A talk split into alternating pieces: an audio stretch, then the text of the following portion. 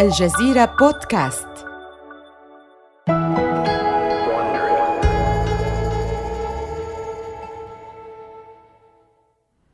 إنه التاسع والعشرون من ديسمبر عام 1940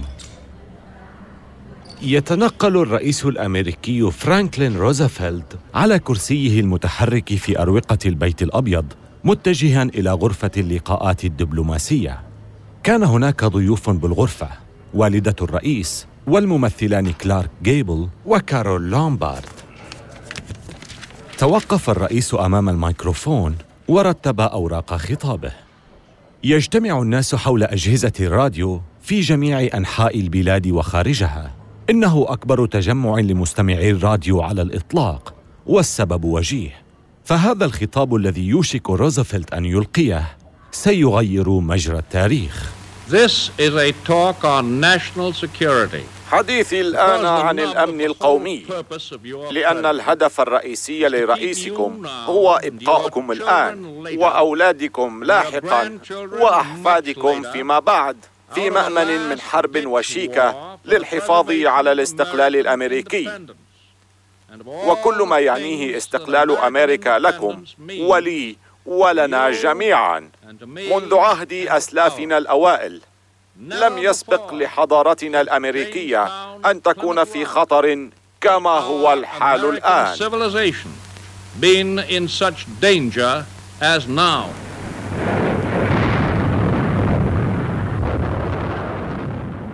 وخلال إلقائه لكلمته اجتاح النازيون مساحات واسعة من أوروبا عبر المحيط الأطلسي.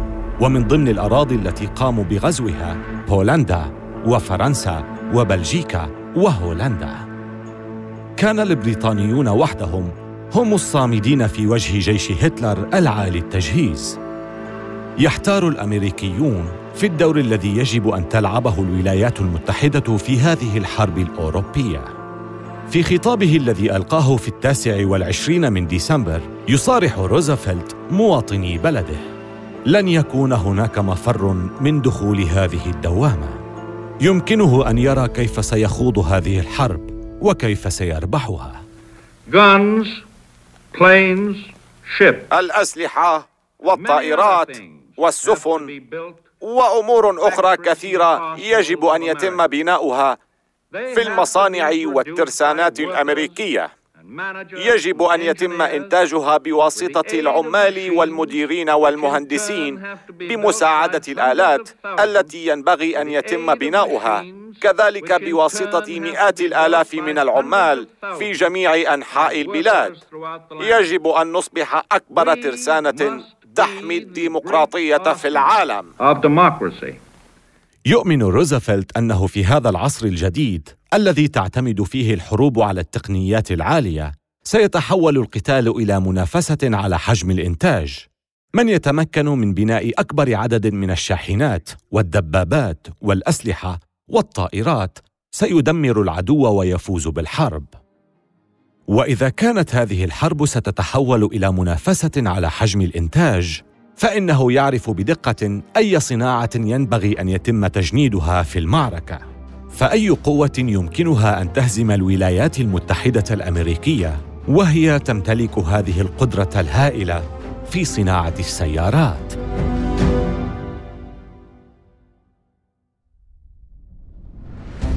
من الجزيرة بودكاست بالتعاون مع ووندري هذا بودكاست حروب الأعمال.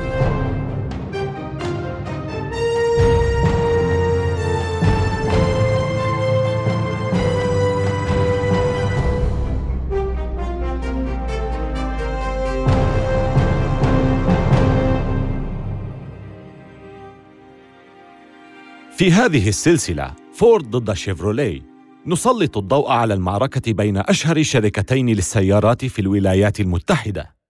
أنتم تستمعون إلى الحلقة الثانية. ديترويت تنضم للحرب. في الأيام الأولى لعصر المحركات صعد هنري فورد وسيارته Model T إلى أعلى مرتبة في عالم السيارات الدولي مما جعل فورد أغنى رجال العالم وأكثرهم شهرة. ولكن بحلول الثلاثينيات تهاوى فورد وفقد لقبه كملك السيارات في أمريكا وأصبحت أكثر العلامات التجارية شهرة للسيارات هي شيفروليه. وفي الوقت نفسه أحدثت السيارة ثورة في حياة الناس اليومية حول العالم. الآن في زمن الحرب صناعة السيارات ستكون مفتاح خطة روزفلت لإنشاء ما وصفه بترسانة الديمقراطية. ولكي ينجح هذا ينبغي على صانعي السيارات أن ينحوا خلافاتهم جانباً ويبدأوا الاستعداد سريعاً. يريد روزفلت أن يتأكد من حدوث ذلك. إنه شتاء عام 1940 بيل نوتسون الرجل الذي قاد شيفروليه للتفوق على فورد هو الآن رئيس شركة جنرال موتورز. كان يجلس في مكتبه بمقر الشركة في ديترويت. حين جاءه اتصال من رئيس الولايات المتحدة. نوتسون نعم سيدي الرئيس. أريد أن أراك في واشنطن. متى يمكنك القدوم إلى هنا؟ بعد مرور أيام ها هو نوتسون في المكتب البيضاوي أمام رئيس الولايات المتحدة. تمتلئ الغرفة بدخان السجائر. الجدران مغطاة بلوحات للسفن تذكارا لفترة عمل روزفلت كمساعد لوزير البحرية. يصافح روزفلت نوتسون ويشير له بالجلوس ثم يدخل مباشرة في الموضوع نوتسون أريدك أن تتولى قيادة عملية الإنتاج في أمريكا أريدك أن تقوم بإقناع شركات السيارات وشركات أخرى بالانضمام للحكومة لمنح جيشنا القوة الميكانيكية التي يحتاجها. يجب أن نفعل ذلك لكي نمنع النازيين من احتلال العالم. في ذلك الوقت كان مرتب نوتسون من جنرال موتورز يبلغ 300 ألف دولار في السنة وهو مرتب ضخم خصوصا وأن أمريكا حينها كانت ترزح تحت وطأة الكساد الكبير. ترك وظيفته من أجل العمل مع الحكومة الفيدرالية. ولكم أن تتخيلوا المقابل. إنه دولار واحد فقط. بعد مرور أيام يعتلي نوتسن المنصة في معرض نيويورك للسيارات. يقف أمامه أكثر الرجال قوة في المجال وأعظمهم نفوذا. في تلك المرحلة بلغ حجم صناعة السيارات ما يقدر بثلاثة مليارات دولار وهناك أكثر من ألف مصنع في 44 ولاية. نستطيع أن نقول إن هؤلاء هم نخبة من أصحاب الرأي والخبرة في هذا المجال. يضع نوتسن زهرة القرنفل في معطفه يسكت الحشد ثم يبدأ بقراءة قائمة ما يتوقع الرئيس منهم القيام ببنائه.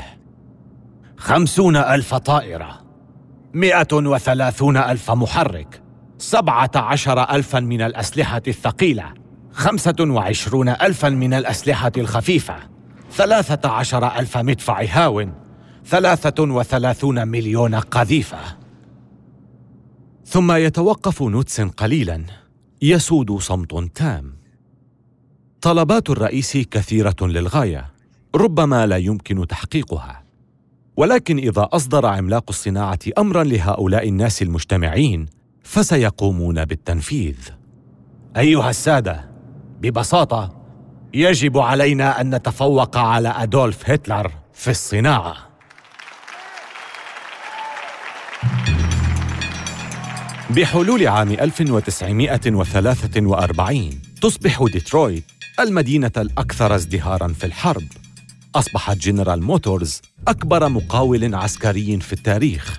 قبل انتهاء الحرب ستقوم جنرال موتورز ووحدتها الرائدة الخاصة شيفروليه ببناء ثلاثة عشر ألفا من المقاتلات البحرية وقاذفات التوربيد ومليون ومئتي ألف قاذفة رصاص. وأكثر من ثلاثمائة ألف جايروسكوب طائرات وثمانمائة وأربعة وخمسين ألف شاحنة ومليون وتسعمائة ألف مدفع رشاش. وتلك هي البداية فقط. تقوم شركة باكارد للسيارات ببناء محركات طائرة ميرلين للقوات الجوية الملكية البريطانية وتعمل شركة ستود بيكر على صناعة محركات رايت سايكلون لقاذفات قنابل B 17 وتقوم شركة كرايسلر بصناعة دبابات أكثر مما صنع النازيون في الحرب. في تلك الأثناء قامت فورد ببناء أكبر مصنع للطائرات في العالم وأطلقت عليه اسم ولوران. داخل المصنع توجد قاذفات قنابل على طول خط التجميع الممتد تتكون كل قاذفة قنابل من مليون وستمائة ألف قطعة. مقارنة بمتوسط عدد قطع سيارة فورد التي تصل إلى خمسة عشر ألف قطعة فقط. تقوم فورد ببناء تلك الطائرات بمعدل مذهل. طائرة كل ساعة.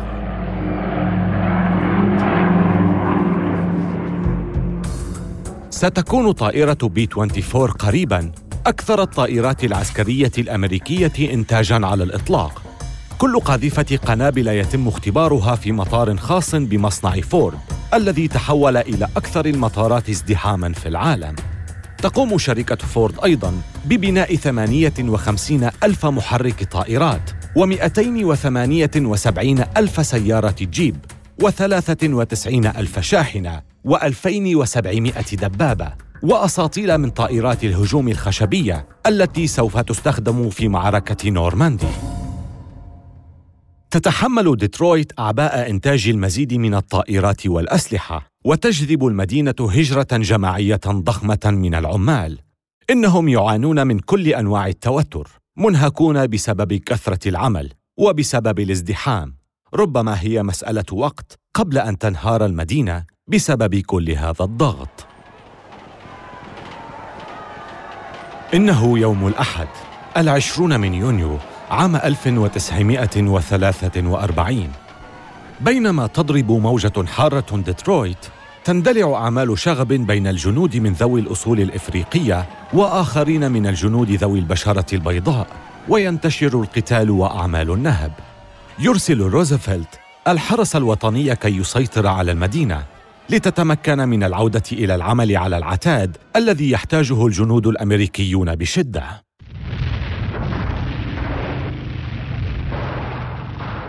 إنه السادس من يونيو عام 1944 تهبط أولى قوات الحلفاء على شواطئ فرنسا قبيل الفجر. صوت المدافع والقنابل يتخلل صوت محركات الطائرات التي تحلق بالأعلى. يقوم الجيش بنشر 175 ألف جندي وخمسين ألف مركبة وأكثر من خمسة آلاف سفينة وما يزيد عن أحد عشر ألف طائرة. أكبر ثلاث مصانع سيارات في ديترويت هي التي تحملت أعباء بناء هذه المعدات العسكرية.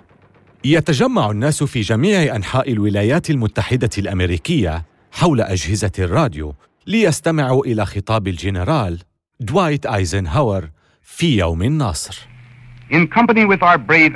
بصحبة حلفائنا الشجعان وإخواننا في السلاح على كل الجبهات. يمكنكم توقع تدمير آلة الحرب الألمانية والقضاء على الطغيان النازي ضد شعوب أوروبا المضطهدة والأمل في تحقيق الأمن لأنفسنا في عالم حر. عندما ينهار الرايخ الثالث وترفع الإمبراطورية اليابانية الراية البيضاء معلنة استسلامها يقوم الحلفاء بشكر فورد وشيفروليه. بالإضافة إلى شركات سيارات تجارية أخرى لما أصبح معروفا باسم معجزة الإنتاج الحربي.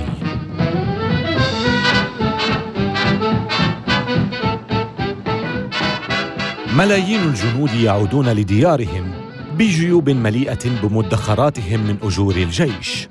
في أعقاب الحرب أصبح الأمريكيون متعطشين أكثر للرفاهية ولسيارات جديدة وطرق سريعة. وتعلن المصانع الثلاثة الكبرى استعدادها لتلبية هذه الرغبات. وبفضل المجهود الحربي أصبح لديها قدرة إنتاجية هائلة وشبكات الوكلاء الخاصة بها لا تزال تعمل وعلى استعداد لبناء السيارات الكبيرة والثقيلة وسيارات الرحلات المجهزة بأفضل تقنيات الراحة والرفاهية وهو ما يمنحها هوامش ربح كبيرة أيضا. لكن القيادة هي ما تحتاج إلى تجديد.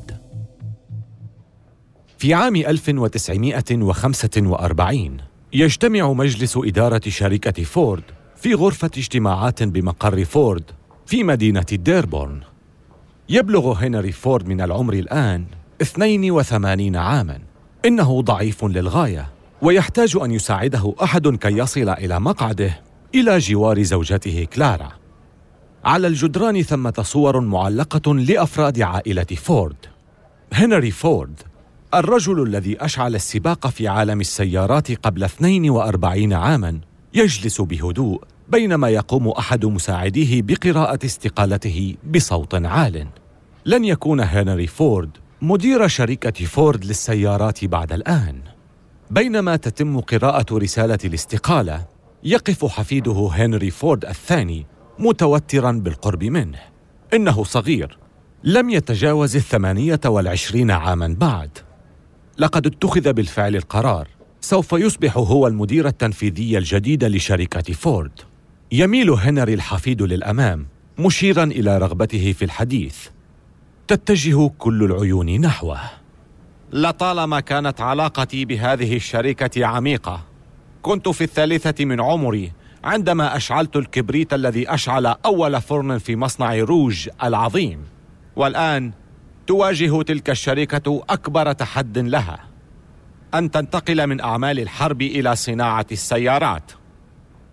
المجلس قلق حيال تولي هنري الشاب إدارة الشركة. الجميع يعلم أن هنري فورد الثاني لديه خبرة تجارية متواضعة. كما أنه فشل في التخرج من الكلية بعد إخفاقه في دراسة الهندسة قبل الحرب خلال فترة الكساد. كانت فورد تتدهور وتتراجع أكثر وأكثر عن غريمتها شيفروليه. الآن يتساءل أفراد المجلس هل ستنجو شركة فورد خلال سنوات ما بعد الحرب وعلى كرسي القيادة هذا الرجل؟ كانت الشركة تخسر بالفعل نحو مليون دولار شهرياً. كما كانت كل العلامات تشير إلى قرب وقوع أكبر صدام في تاريخ صناعة السيارات.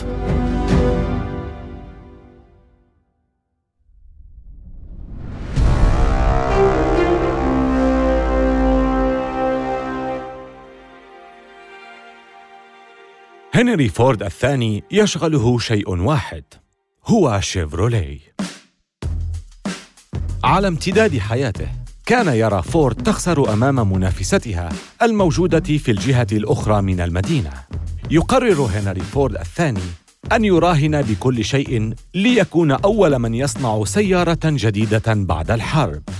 علينا أن نعمل سريعا. سنتعامل مع هذه السيارة الجديدة تماما كأنها من مشاريع الحرب. تخيلوا الشهرة التي سنحصل عليها. يختار شعارا لتحفيز العمال. كلمتين لا أكثر طبعهما على لافتات تم لصقها في جميع مصانع فورد. اهزموا شيفروليه. ليس لدى المجلس خيار آخر سوى أن يحذو حذو هنري الشاب. ينجح هنري فورد الثاني في الكشف عن أول سيارة بعد الحرب ولكن بتكلفة بلغت نحو 100 مليون دولار. أطلق عليها The 1949 فورد تصميمها المبسط بالإضافة إلى اتساع الجزء الداخلي الذي يتيح مساحة كبيرة للسائق تتيح له القيادة وهو يرتدي قبعة وهو ما نال رضا الجمهور. تستقبل الشركة مئة ألف طلب في أول شهر. سيحتاج الأمر لثلاث سنوات حتى تتحول السيارة من كونها فكرة إلى طرحها في صالات العرض. لذا كانت ردة الفعل مفاجئة.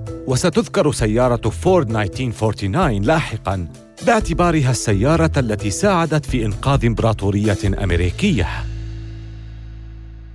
ردا على ذلك تطلق شيفروليه سيارتها الفاخرة الجديدة بيلير عام 1950 إنها سيارة تحمل العديد من تقنيات الهندسة العالية تأتي مع ناقل حركة أوتوماتيكي بسرعتين يحمل اسم Powerglide إضافة لنظام امتصاص صدمات يحمل اسم Knee-Action Gliding Ride ولكن فورد جاهزة بالرد على سيارة شيفروليه بيلير حيث تقوم بإطلاق سيارتها كريستلاينر في عام 1950 مطلية بلونين وعجلات من الكروم وحواف بالمصد وحتى منفضة السجائر مطلية.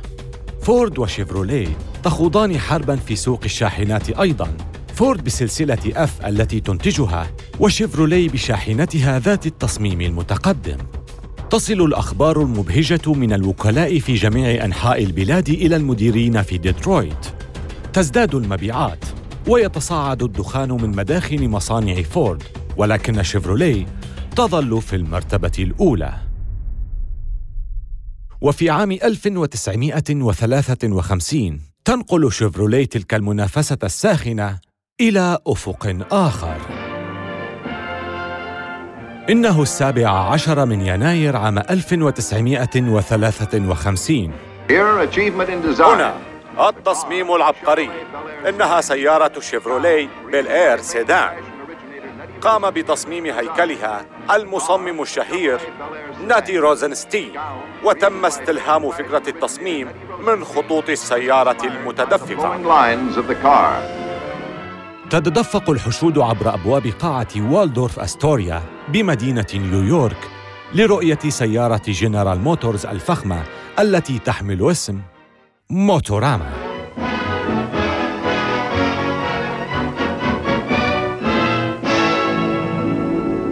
جمهور المعرض مزيج من مشاهير هوليوود ومصممي الأزياء والراقصين. ترتدي النساء قفازات مسائية طويلة واثوابا ساحرة. ويبدو عليهن الافتتان بالعربات الكبيرة بذيلها الذي يشبه ذيل الطائرة. هنا حيث قامت جنرال موتورز ببناء موقع تصوير أفلام افتراضي لعرض تصميماتها التي تحلم بها والتي ستعرف بعد ذلك باسم concept cars ولكن الليلة لدى جنرال موتورز شيء مميز أكثر.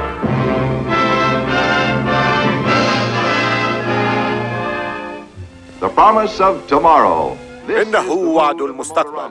هذا هو أسلوب موتوراما سيارات صممت مخصوصا لك. مثل شيفرولي كورفيت تلك السيارات تجسد مبادئ التصميم والهندسة التي تنبئ بمستقبل السيارات. شيفرولي كورفيت الأنيقة المكشوفة ناصعة البياض مصنوعة من الألياف الزجاجية وبها مقعدان ولونها أحمر من الداخل. مديرو شيفرولي قاموا بوضع ميكروفونات سرا حول تلك السيارة حتى يستطيعوا تسجيل انطباعات الناس التلقائية. آه هذه أروع سيارة أراها على الإطلاق. لابد أنها تساوي مليون دولار. يجب أن أحصل عليها. لا أهتم بكم تساوي؟ أول إعلان للكورفيت جاء تحت شعار سيارة كورفيت الجديدة المفعمة بالحيوية ترسم نمطا جديدا لحياة جديدة. أول سيارة رياضية أمريكية. كانت السيارة نتاج أفكار العديد من المصممين لكن أبرزهم هو هارلي إيرل مصمم جنرال موتورز الذي استحق لقب أعظم مصمم سيارات في جيله. سيارته الجديدة كورفيت هي أول سيارة أمريكية مستوحاة من السيارات الأوروبية مثل سيارات إم جي وجاكوار وفراري. تفاجئ كورفيت هنري فورد الثاني. يقوم باستدعاء مرؤوسيه في مكتبه. يبدو غاضبا. نحتاج لشيء يهزم كورفيت. أه في خلال عام أو اثنين يمكننا؟ لا. أمامكم ثلاثة أشهر لتأتوا بتصميم سيارة رياضية ذات مقعدين. يجب أن تتفوقوا على كورفيت. أه نعم نعم نعم يا سيدي. ويجب أن تكون سرعتها 160 كيلو مترا في الساعة. لا ينقص عن ذلك كيلو متر واحد. مفهوم؟ سيارة فورد الجديدة يجب أن تكون ملفتة للنظر ويجب أن يكون لها اسم جيد. يكلف هنري فورد الثاني وكيل إعلاناته شركة جي والتر تومسون بمهمة ابتكار لقب جذاب. ومن ضمن الأسماء المقترحة المطروحة ذا بيفر ال تيغري إيجل فالكون وتروبيكال في النهاية يطلق على السيارة اسم ثاندر بيرد وبعد مرور نحو سنة من بداية بيع كورفيت تعرض فورد سيارة ثاندر بيرد لأول مرة. وتستقبل بإعجاب من قبل عشاق السيارات. يتم بيع ثاندر بيرد مقابل 2695 دولارا. ولكي تتمكن من المنافسة تقوم شيفروليه بخفض سعر كورفيت من 3250 دولارا إلى 2572 دولارا. وعلى الرغم من أن سيارة شيفروليه كورفيت حازت شهرة عالية إلا أن مبيعاتها ظلت قليلة في سنواتها الأولى. ولكن هذا لم يكن حال سيارة فورد ثاندربيرد. تتفوق ثاندربيرد على كورفيت في المبيعات بنسبة 15 سيارة من فورد مقابل واحدة من شيفروليه. تتمكن فورد بالفعل من هزيمة شيفروليه على الأقل في الوقت الراهن. بحلول عام 1955 يزدهر اقتصاد ما بعد الحرب وتحقق صناعة السيارات الأمريكية مبيعات تبلغ تسعة ملايين وخمسمائة ألف سيارة في السنة. إنها مبيعات أفضل بكثير من أي وقت مضى. لم يسبق من قبل أن تعلق الأمريكيون بسياراتهم بهذا الشكل. يتعلق الجمهور بالسلسلة الجديدة من سيارات السباق التي تحمل اسم ناسكار. ولأن هذه السيارات تحتاج طرقا أوسع وأسرع. يمنحها توقيع الرئيس الأمريكي آيزنهاور القانون الاتحادي للطرق السريعة عام 1956 دفعة قوية حيث اعتمدت في هذا القرار ميزانية قدرها 25 مليار دولار لإنشاء نظام الطرق السريعة بين الولايات. في تلك الأثناء أصبح هنري فورد الثاني الرئيس التنفيذي الأكثر شهرة في عصره. أصبح معروفاً باسم هانك الشرير. تشع عيناه الزرقاوان قوة كبيرة. ربما كانت شركة فورد للسيارات تنهار عندما تولى هنري القيادة عام 1945 ولكن الآن في منتصف الخمسينيات فورد وشيفروليه متقاربتان في المبيعات. لا تزال جنرال موتورز أكبر شركة سيارات في العالم بلا منازع. خصوصا حين نضع في اعتبارنا موديلاتها المختلفة من شيفروليه وبونتياك وأولدزموبيل وبيويك وسيارات كاديلاك. إنها تفوق بفارق كبير سيارات شركة فورد مثل فورد ولينكن وميركوري. لكن بالنسبة لعلامتها التجارية الرائدة شيفروليه فإنها بالكاد تحافظ على تقدمها. والمنافسة بين فورد وشيفروليه استرعت انتباه الملايين. إنها منافسة كبيرة مثل منافسة الديمقراطيين والجمهوريين أو فريق اليانكيز ضد فريق الدوجرز للحفاظ على اصطفاف العملاء في الوكالات يلجأ مدير معارض السيارات في ديترويت إلى استراتيجية جديدة الإعلانات التلفزيونية USA in your Chevrolet. America is asking you to call. Drive your Chevrolet through the USA. America's the greatest land of all. إذا كانت صناعة السيارات قد تسببت في تباعد الضواحي السكنية في المدن، وتسببت في مشكلة لربات البيوت التي يشعرن بأنهن محاصرات في بيوتهن البعيدة، فإنها سوف تقدم حلاً مربحاً أيضاً. أسلوب جديد تماما للحياة الآن أنا أستطيع الذهاب إلى أي مكان. وفعل أي شيء ورؤية أي شخص في أي وقت أريده. إنه حل منطقي تماما. لماذا نصبح متعلقين جميعا بسيارة واحدة باهظة الثمن. بينما يمكننا التمتع بالمرح والحرية مع سيارتين جيدتين من فورد. أجل. سيارتان أمام كل بيت. في النهاية سيارتان ستقومان برسم ملامح نهاية الخمسينيات. إحداهما ستصبح الأكثر نجاحاً في هذا العقد والأخرى ستصبح من أسوأ السيارات على الإطلاق. إحداهما ستكون شيفروليه والأخرى ستكون فورد. إنه الثالث عشر من أكتوبر عام 1957 في جميع أنحاء البلاد يجلس الأمريكيون في بيوتهم ومعهم أوعية الفشار ووجبات العشاء أمام التلفزيون لمشاهدة قناة سي بي إس. جميعهم في انتظار برنامج تلفزيوني يتم الإعلان عنه كثيراً. وها هو على وشك البدء قبل عرض برنامج إد سوليفان. مباشرة من مدينة التلفزيون في هوليوود. على الشاشة يظهر بينغ كروسبي وفرانك سيناترا وروزماري كلوني ليقوموا بأداء فقرة كوميدية غنائية روتينية.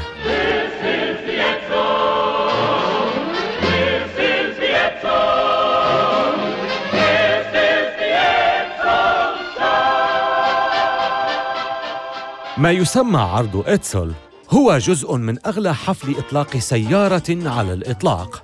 قام هنري فورد الثاني بتسمية تلك السيارة الجديدة على اسم والده إتسل. الذي توفي بشكل مأساوي جراء إصابته بالسرطان خلال الحرب العالمية الثانية. إنها مقامرة جريئة من قبل هنري الثاني، وهو يستخدم التلفزيون أكبر وأغلى وسيلة ممكنة ليخبر العالم عن سيارته الجديدة. إنها الطريقة التي يعبر بها عن ثقته الكبيرة في السيارة. ولكن سيارة إتسل تفشل سريعاً. يجدها الزبائن قبيحة ويقومون بانتقاد واجهة السيارة الأمامية ويبحثون عن تشبيهات ساخرة لها. أما عن الاسم فهو لا يروق لهم أيضاً. وبعد عامين فقط تدفن الإتسل مبكراً مثل الرجل الذي حملت اسمه. تخسر فورد أكثر من ربع مليار دولار بسبب تلك السيارة ولسنوات قادمة سوف تبقى إتسل مصدراً للسخرية كانت فكرة سيئة نفذت بطريقة سيئة. في الوقت نفسه وعلى الضفة الأخرى حيث شيفروليه فإن رئيس وحدة التصميم الأسطوري هارلي إيرل يقترب من التقاعد. في يوم من الأيام يصل إيرل إلى أحدث استوديو تصميم جديد خاص بجنرال موتورز خارج ديترويت في مدينة وارن بولاية ميشيغان ويجد نموذجا أوليا يتم العمل عليه. إنه نموذج من الألياف الزجاجية لسيارة بيلير التي ستصدر في العام القادم وسوف يتم إنتاجها بواسطة تلاميذه. إيرل يعرف السيارة الناجحة عندما يراها وتلك السيارة لديها طلاء بلونين ووجه يبدو وكأنه يبتسم وذيل يجعل السيارة تبدو وكأنها تطير حتى وهي ساكنة الحركة. يدور هارلي إيرل حول السيارة التي يبلغ ارتفاع هيكلها 195 سنتيمترا ثم يقول بتلعثمه المشهور لقد قررنا أن نستعير القليل من تصميم الكاديلاك في سيارة شيفروليه هذه. عندما تم طرح سيارة شيفروليه بيلير في السوق عام 1957 كان لدى مديري شيفروليه توقعات هائلة. السيارة بقوة 245 حصاناً V8 متوفرة ببابين وبأربعة أبواب كسيارة عائلية أو كسيارة مكشوفة. إنها أيقونة. إنها شيفروليه. طراز عام 57 في البداية لا تحقق شيفروليه بيلير لعام 1957 مبيعات جيدة كما كان يأمل مدير جنرال موتورز. في الحقيقة تتفوق فورد في المبيعات على شيفروليه في عام 1957 لأول مرة منذ عشرين سنة. ولكن في نهاية العقد لا يكتفي مشترو السيارات من شيفروليه 57 تفوز السيارة ب 49 سباقاً في سباق ناسكار الدولي الكبير. تتيح سيارة شيفروليه 57 لشيفروليه أن تتقدم مرة أخرى على فورد وتستعيد مكانتها كملك الطرق في أمريكا. في ديربون بميشيغان يخيم الإحباط على هنري فورد الثاني. إنه بحاجة ماسة لأفكار جديدة من مساعديه ومثل بقية مؤسسات الدولة يبحث عن وجوه جديدة. وهو يعتقد أنه يعرف الشخص المناسب. في الحلقة القادمة من فورد ضد شيفروليه يدفع لي آياكوكا تجارة السيارات إلى الأمام بسرعة وتدخل ديترويت حقبة الستينيات العصر الذهبي للسباقات والعصر الجديد للسيارات الضخمة. آمل أن تكونوا قد استمتعتم بهذه الحلقة من حروب الأعمال. استمعوا إلى حلقاتنا عبر آبل بودكاست وجوجل بودكاست وشاركوها مع أصدقائكم. ولا تنسوا زيارة موقعينا على الإنترنت podcast.aljazeera.net وwandry.com وملاحظة سريعة حول المحادثات التي سردناها لا يمكننا أن نعرف بالضبط ما قيل ولكن هذا الحوار مبني على أفضل الأبحاث التي قمنا بها. هذه السلسلة من حروب الأعمال قدمت في الأصل من قبل ديفيد براون. كتب هذه القصة أي جي بيم كارين لوي هي المحررة وكبيرة المنتجين. إيميلي فروست هي منتجتنا. وقام كايل راندل من Bay Area Sound بتصميم الصوت. المنتجان التنفيذيان هما جيني لور بيكمان ومارشال لوي.